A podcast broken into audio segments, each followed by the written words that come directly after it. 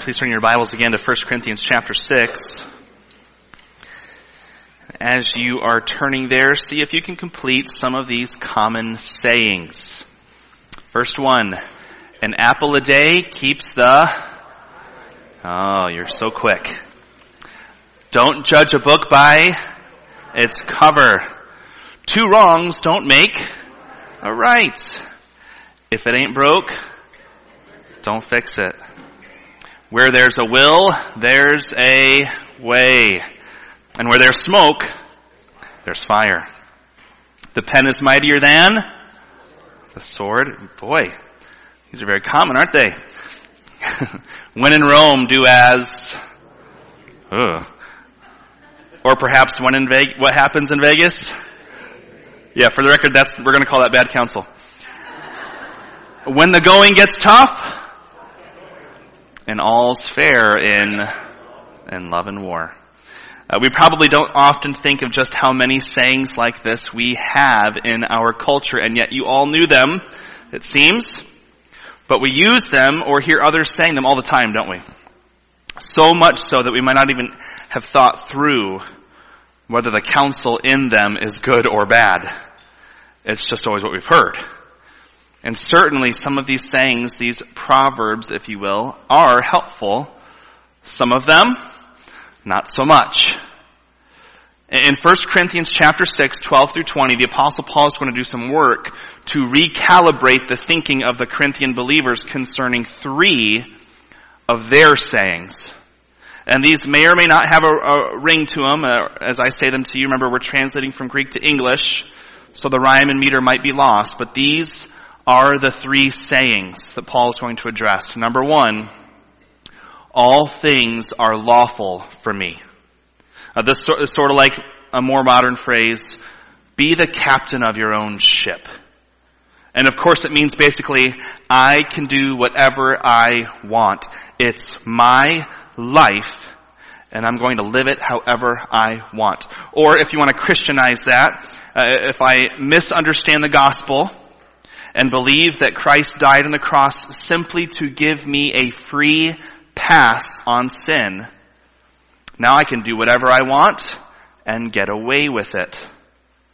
All things are lawful for me. Number two, second phrase. Food is meant for the stomach and the stomach for food. Uh, a similar phrase today might be, if it feels good, do it. Statement three. Every sin a person commits is outside the body. And this one's a little harder to decipher, but the idea behind it, uh, what the Corinthians would have meant when they said this, is this. Your body is not the essence of who you are. It's just the physical matter. It's the prison that you live within. So spirit takes precedence over body, therefore, whatever it does, whatever the body does, is neither right or wrong. Or the body is just intrinsically evil. It always does evil, so it doesn't matter what you do with it. And now I'm not endorsing this saying, of course. It's actually terrible logic. But the point of this statement was to excuse the things a person might want to do with their bodies. They could commit, commit sinful acts and just say, uh, what? It's just a physical body. And sins are committed apart from the body. Does that make sense? Uh, while there may not be many people today that would utilize this kind of spiritualized version of this excuse, we do have a very similar mindset that's growing steadily in our culture in the context of atheism. And it's this. If there is no God, then if there is no judge, and if all we are is just biological matter, tissue, if all we are is just intelligent mammals, then what does it matter what we do with our bodies? So different philosophical foundations, uh, one spiritual, one um, non-spiritual, if you will, but the same results, right? My body is just a clump of matter. I'm going to do with it what I want. Okay, now I hope you've recognized these three particular sayings, these Corinthian or even these Roman proverbs, are not helpful. All things are lawful for me. Food is meant for the belly and the belly for food. Every sin committed is outside the body. These are not great words to live by. But I hope, I hope you also understand that this passage is saying much more. It's saying much more than don't be a glutton and don't be sexually immoral. And while those truths are certainly truths and are certainly in this passage, they are not the whole reason why God gave us this passage. And they are certainly not the only areas where we can apply what we're going to learn today. And if all we talked about in this passage today was two or three things you'd better not do, then we'd miss the bigger picture and we'd miss the motivation to do the right thing at all. We don't want to miss those things. So just like in the first half of 1 Corinthians 6, which we talked about last week, there's going to be uh, something not to do in this passage. And just like in the first half of 1 Corinthians 6, there's going to be great truths and promises that make it very clear to us, Christians, why it wouldn't make any sense at all for us to want to pursue these sinful practices. In verses 1 through 11, Paul reminded the Corinthian believers that uh, they had been washed, they had been sanctified, they had been justified in the name of Jesus. And reiterating these truths about sanctification from earlier in the book of 1 Corinthians, church, we have been set apart by God, we have been made holy, we have been placed together in this group that is the body of Christ. Paul reminded the church that they were a part of a special group. And therefore it didn't make any sense for them to go to others who had not been washed, who had not been sanctified or justified. People who did not have the Word of God, who did not have the Spirit of God. It didn't make any sense to go ask people who remained dead in their trespasses and sins how to live in Christ. And so do you see uh, how that truth could apply to many more aspects of life than just don't take your brothers and sisters to civil court. It certainly gives us reason to not take our brothers and sisters to court, but it also gives us reason to reconsider where we get our counsel from, where we get our marriage advice, uh, where we get our financial coaching, even maybe where we get our New Year's weight loss motivation from, etc., etc., etc. God has either given us everything we need for life and godliness, or He hasn't. And if we really think the world has better advice in all these areas than God does, well, maybe we don't know the Word of God quite like we think we do. Or maybe we don't believe in it or rely upon it as much. Maybe we don't have as much faith in it as we think we do. Now, in the same way, as we look through this passage today, we're going to find these truths that will help us to do much more, not less, but more than the commands of don't be a glutton and don't commit sexual immorality. And again, don't be a glutton and don't commit sexuality are good commands. We should obey them. But to limit our response and application to only these two areas would cut this passage short. We would be missing the bigger picture. Paul's using these two areas of sin as examples, knowing his original intended audience, the struggles of the church at Corinth. And if we really take in and understand the truths that God is teaching us in this passage, the effects of it will go even further, as certainly it would have for the Corinthian church, than just those two areas of application. Does that make sense? So we want to hear the truths behind the reasoning uh, for our growth and edification. So, with all of this in mind, let's dig in. Verse 12, 1 Corinthians 6, verse 12. All things are lawful for me but not all things are helpful. All things are lawful for me, but I will not be dominated by anything. So here's the first thing. All things are lawful for me. And notice the pattern, and we'll see this later too. There's the saying, there's but, and then there's Paul's response. Okay? And in this, all things are lawful for me, Paul gives two responses. He counters the same saying with two different responses. So the first one, not all things are helpful. Helpful could be meaning to the advantage of another, to the benefit of another. This is love. This is love. Giving of myself sacrificially for the benefit, for the advantage in order to help another. And what are the two greatest commandments? Love God, love your neighbor. So then, even if, Even if you could be the captain of your own ship and follow your heart wherever it leads you. Even if you could do whatever you want, thinking seemingly without consequence. How could you do all that and love others? How can you reconcile doing whatever you like whenever you want and sacrificing of yourself for the good of others? And the answer is, you can't. You can't. For example, we don't always feel like going to work, especially tomorrow morning. But our families need to eat. They need clothing. They need shelter. Uh, the business needs to stay productive and efficient and to make good products so that everyone employed by or in business with them can put food on their tables. We need to love our neighbors and our families and go to work, whether I feel like it or not. Remember, sin is an act of autonomy. And the opposite of love, giving of myself for the benefit of another, is to take from others what I believe to be my own benefit in my lust and my selfishness. So just as easily as saying, all things are lawful for me, but not all things are helpful, Paul could have also said, all things are lawful for me, but never without consequence for others.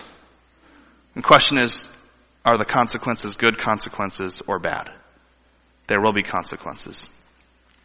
Rebuttal number two. Paul's second response is this. I will not be dominated by anything. I will not be dominated by anything. And dominated could be translated as mastered, as in being enslaved. So Paul is referring here to the idea that we as Christians are no longer slaves. We are no longer in bondage to our sin. He writes it this way in Romans 6. What then? Are we to sin because we're not under the law but under grace? By no means. Do you not know that if you present yourselves to anyone as obedient slaves, you are slaves of the one to whom you obey? Either of sin, which leads to death, or of obedience, which leads to righteousness. Now, just hang on for a second. What does the statement, all things are lawful for me, sound like? We might say it, it sort of sounds like freedom. Doesn't it? I can do whatever I want. Kind of sounds like freedom. But what has Paul just called it? Slavery. Slavery, the very opposite. Remember, all things are lawful for me is a saying, a cultural proverb. It is not a fact. And scripture is teaching us here that if my motto in life is, I can do whatever I want, and I want to sin, what am I? Am I free? No. No. I'm a slave. I'm a slave, still being mastered by, being dominated by, being enslaved to sin. Sin has control of me. It is the master of my heart, the ruler of my desires, and that's why, think about this now, that's why the unrepentant sinner feels like, feels like he's found his freedom, or found his groove in life, living in sin. It feels right. Why? Because he is obeying his master. That's why he feels like he's in his right place. So lawlessness is not freedom. Being able to say no and say yes to righteousness, that's freedom. Think about this now. Maybe you've seen the movies in Aladdin. When the genie is wished to be free near the end of the movies. When he's given, I should say the book reference, but I didn't. When he's given his freedom, some of you might know this, how does he test his new freedom? He asks Aladdin to make a wish, to demand something from him, and after Aladdin makes his wish, the genie, who now isn't a genie, his identity's changed, but they still call him that. When Aladdin makes his wish, the genie yells out, No! And then he laughs and has a blast, right? And why is that such a big deal? It's because he'd never been able to do that before. He was enslaved. He had a master and he had to say yes to whatever his master told him to do. He knew he was free when he was able to say no to that master. Okay? So Christian freedom or liberty is not the ability to do wrong and get away with it. That always has been and always will be an impossibility. Freedom is the ability to say no, the ability to say no to what once enslaved us. And then to say yes to something, to someone else. Now, verse 13. This is the second saying. Verse 13. Food is meant for the stomach, and the stomach for food. And God will destroy both one and the other. The body is not meant for sexual immorality, but for the Lord, and the Lord for the body. And God raised the Lord and will also raise us by His power. And there's more than one contrast going on here, all pointing to the same truth. Uh, the saying itself is simply communicating if food goes in tummies and if tummies enjoy having food in them, then put food in tummies. Make sense? But as Paul points out, there's not, uh, they're not simply using this figure of speech to excuse their gluttony, are they? Uh, the contrasting statement he makes is this. The body is not meant for sexual immorality. Do you see the connection? What the Corinthians were saying is, since stomachs are made for food, put food in there, and since bodies are made to have sex, let's use them to have sex. But it wasn't sex inside of marriage that they were after. The figure of speech was used to glorify gluttony, and it was used to glorify sexual promiscuity, immorality. Uh, the second contrast starts with the phrase, God will destroy both one and the other, which could be used kind of like um, a YOLO today. Okay, you only live once, so your body's going to die, so live it up while you can. Eat whatever you want, have sex with whoever you want, whenever you want. And Paul contrasts this wrong thinking with the response, God raised the Lord and will also raise us up by his power. Christian, Christ was the first fruits of the resurrection and we're all next. Amen? Our bodies were not made for selfish, destructive pleasures, to live hard, to burn out, to vaporize, but for something much bigger and much better. And here's how we would put these verses into the same format as the first set in verse 12. Remember, verse 12 was, all things are lawful for me, but not all things are helpful, but I will not be dominated by anything. And now in verse 13, it'd be this.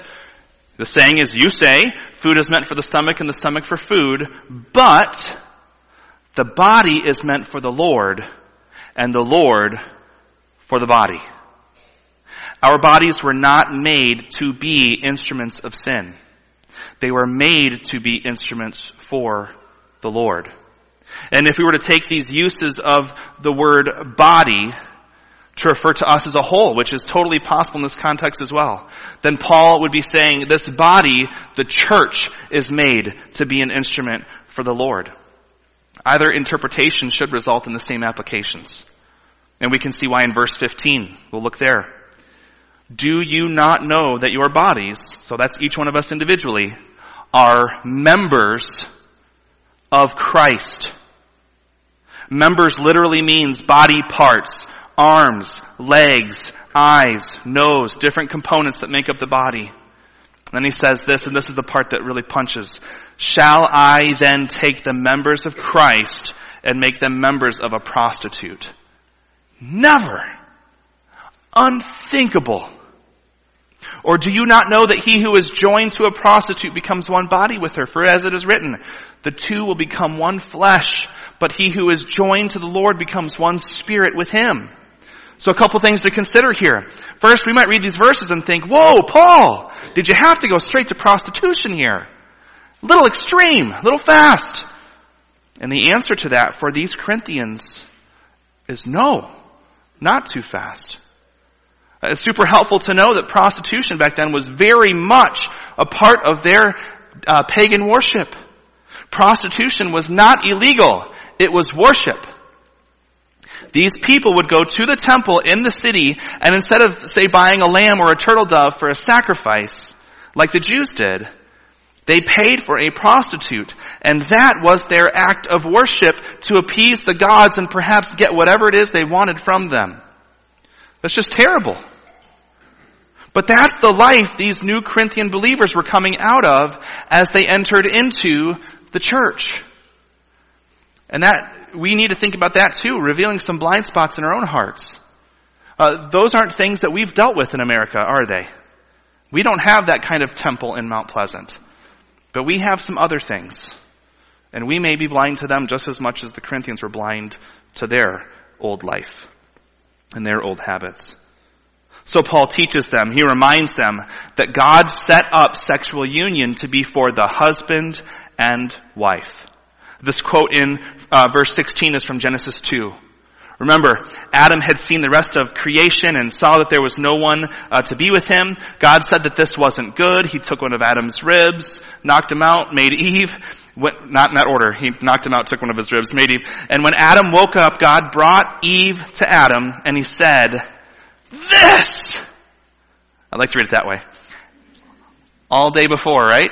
Or all that day, naming all those animals, nobody for him. He wakes up, God brings Eve. This! At last! The joy of seeing his bride. At last, this is bone of my bones and flesh of my flesh. She shall be called woman because she was taken out of man. And then God established the covenant of marriage. Therefore, a man shall leave his father and his mother and hold fast. Hold fast. Hold fast to his wife. And they shall become one flesh. So when the husband and wife come together physically, they become one. One. They're united together. Uh, but then Paul goes on to express this other aspect of unity. We all, every believer has been united in Christ.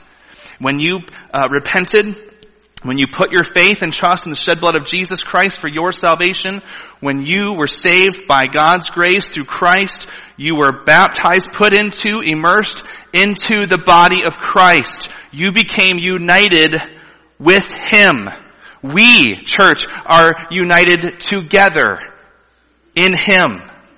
So Paul is taking these truths, the unity of the body of Christ and the unity that comes from the physical union of the man and the woman, and with them he makes a very concise and direct statement. And he doesn't say it in a coarse way, but it's hard to think about. Shall I then take the members of Christ and make them members of a prostitute? That's his question. Would it make sense, any sense, if Jesus himself went into this pagan temple and purchased a prostitute and became one flesh with her. And we would say, that would never happen. No way. Unthinkable. How can you even suggest such a thing? And to that, Paul would respond, exactly. You get it. Any one of you, any one of us, committing sexual immorality should sound just as out of place and inappropriate as if someone would say that Jesus did it himself. Because we all have been united together with him. So, verse 18, flee from sexual immorality. Run. And now here's the third saying that Paul contends with. Moving on to saying three. Every other sin a person commits is outside the body. Sins are committed outside the body, not in the body or of the body. Remember, they had divided the material and the immaterial parts of ourselves, the body and the spirit, so much so that they excused acts that were done with the body as somehow not having anything to do with their spirit, their true selves. But Paul says, but the sexually immoral person sins against his own body. They were saying the body is nothing and therefore cannot commit sin. And Paul said sexual immorality is sin against your own body. And it's kind of funny that he didn't just say, yes it can. As in when they say, the body is nothing and therefore it can't sin, and Paul would respond and say, oh yes it can. Instead he raises it up another notch. Not only can your body sin, your body and spirit are in fact connected. You are a whole person. When your body is doing wrong or right, you are doing wrong or right.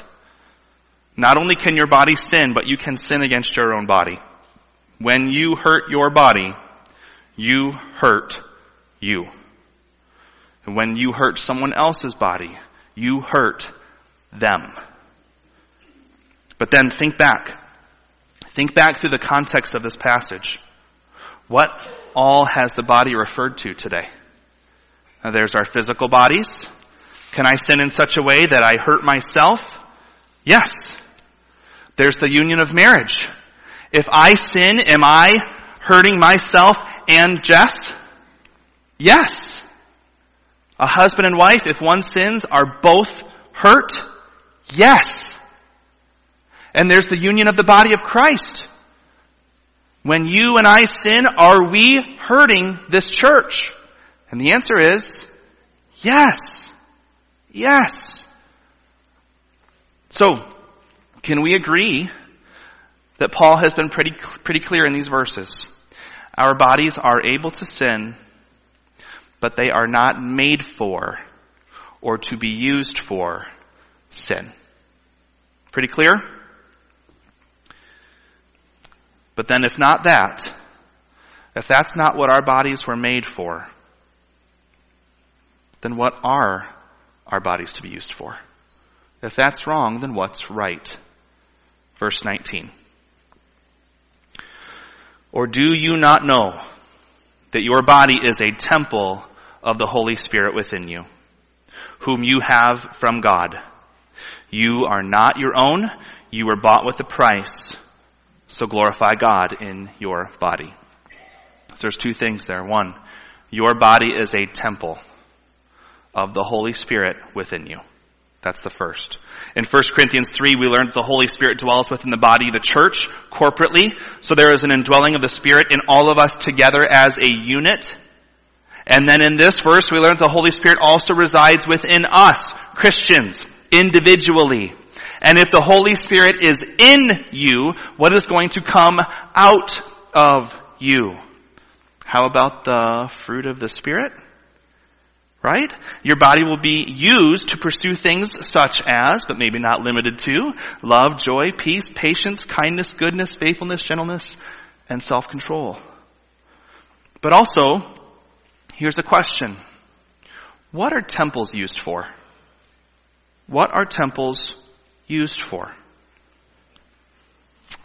The answer is worship. Worship. And we worship when we show the worth of the one we revere, even in our eating and drinking. Whether you eat or drink or whatever you do, do it all for the glory of God. 1 Corinthians 10. So, what are you made for? You were made for worship. I was made for worship. And God is in the temple. So let's use these temples to do what they were made to do. And to worship the God who resides within. Your body is a temple of the Holy Spirit within you. And, second thing, you are not your own. you were bought with a price. So glorify God in your body. For this second explanation of what we're made to do, let's refer back up to the second half of verse 12. All things are lawful for me, but I will not be dominated by anything. Our freedom means that we can now say no to sin when it tries to demand our service. But then what do we say yes to? Earlier in the sermon, I read to you a portion of Romans 6. Let me read you that and some more of that passage starting in verse 15. What then? Are we to sin because we are not under law but under grace? By no means.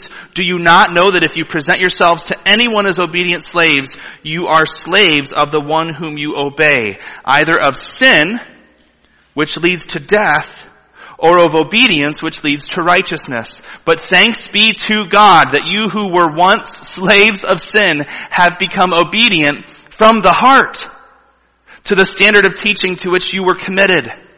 And having been set free from sin, have become slaves of righteousness. I'm speaking in human terms. This is an illustration because of your natural limitations. For just as you once presented your members as slaves to impurity and to lawlessness, leading to more lawlessness, so now present your members as slaves to righteousness, leading to sanctification. For when you were slaves of sin, you were free in regard to righteousness. But what fruit were you getting at that time? From the things of which you're now ashamed. For the end of those things is death. But now that you have been set free from sin and have become slaves of God, the fruit you get leads to sanctification and its end, eternal life. Eternal life. Christians, you are no longer a slave to sin. You do not have to obey that master anymore. Because you have been purchased by another master. And we don't complain about this. We don't stomp our feet and say, I will have no master, thank you very much. If you had not been purchased by this new master, whose slave would you still be? And then also, this new master is good. Is good. Do you remember what the next verse in Romans 6, the one I didn't read yet? Verse 23. The wages of sin is death, but the gift of God, what does this new master give us?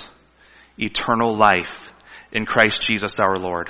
Our new master is good, and he is also our savior. We were purchased, we were paid for with a hefty price.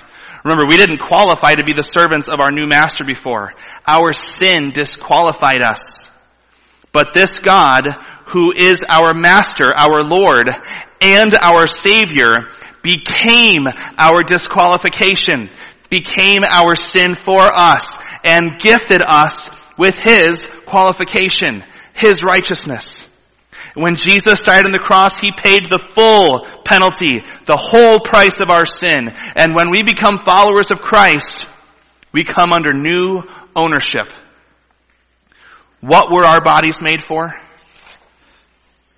to serve our rightful master who purchased us with a very precious price himself. The one who is lost in sin and dead in their trespasses and sin feels like they're running at full sprint when they are wholeheartedly obeying their master. We think, how could that be? How could they do that? What does the Christian do? When do we feel at full sprint? When do we have joy? When we are wholeheartedly obeying our master. That's how it works. Okay? To serve our rightful master, we were made for this. And we have been united with Christ and will rule and reign with Christ. We are joint heirs with Christ. We share in his inheritance. This new master is good, isn't he? Our bodies are made for worship. Our bodies are made for service. And so Paul concludes the passage, so glorify God in your bodies. So listen to all this good stuff. We have been freed from our bondage to sin, to our old master. We have been saved from the consequences of serving our old master. We are being given the good consequences, the inheritance of the righteousness of our new master before we even finish the obedience. It's given to us. We were bought with the price. We are now in the service of the good master, our Lord and Savior, Jesus Christ. Our bodies are temples made for worship and God is in the temple. We are united to something bigger than ourselves. Those of us who are married, we're united to our spouses. All of us who have been redeemed, we are united together in Christ. And we have been called to love. Just as Christ sacrificially gave himself for us, for our benefit. And that even while we were still sinners. We are now freed. And we are now able and called as we were not before to love God and love others. That's all here in this passage. And now when we learn these things, when this is our thinking which feeds our desires, we should realize when we know who we are in Christ and when we know whose we are in Christ, then the sexual immorality, the gluttony, the insert whatever sin you might be struggling with here, what do we have any business being involved in any of that? We don't serve that master anymore. We're free from that. Can't tell us what to do. We don't worship in that temple anymore. Those gods do nothing but destroy and kill. We belong to Jesus now. And He loves us. And He saved us. And He's giving us eternal life. So it is only right. And now it is our joy to serve Him and Him alone. Let's pray together.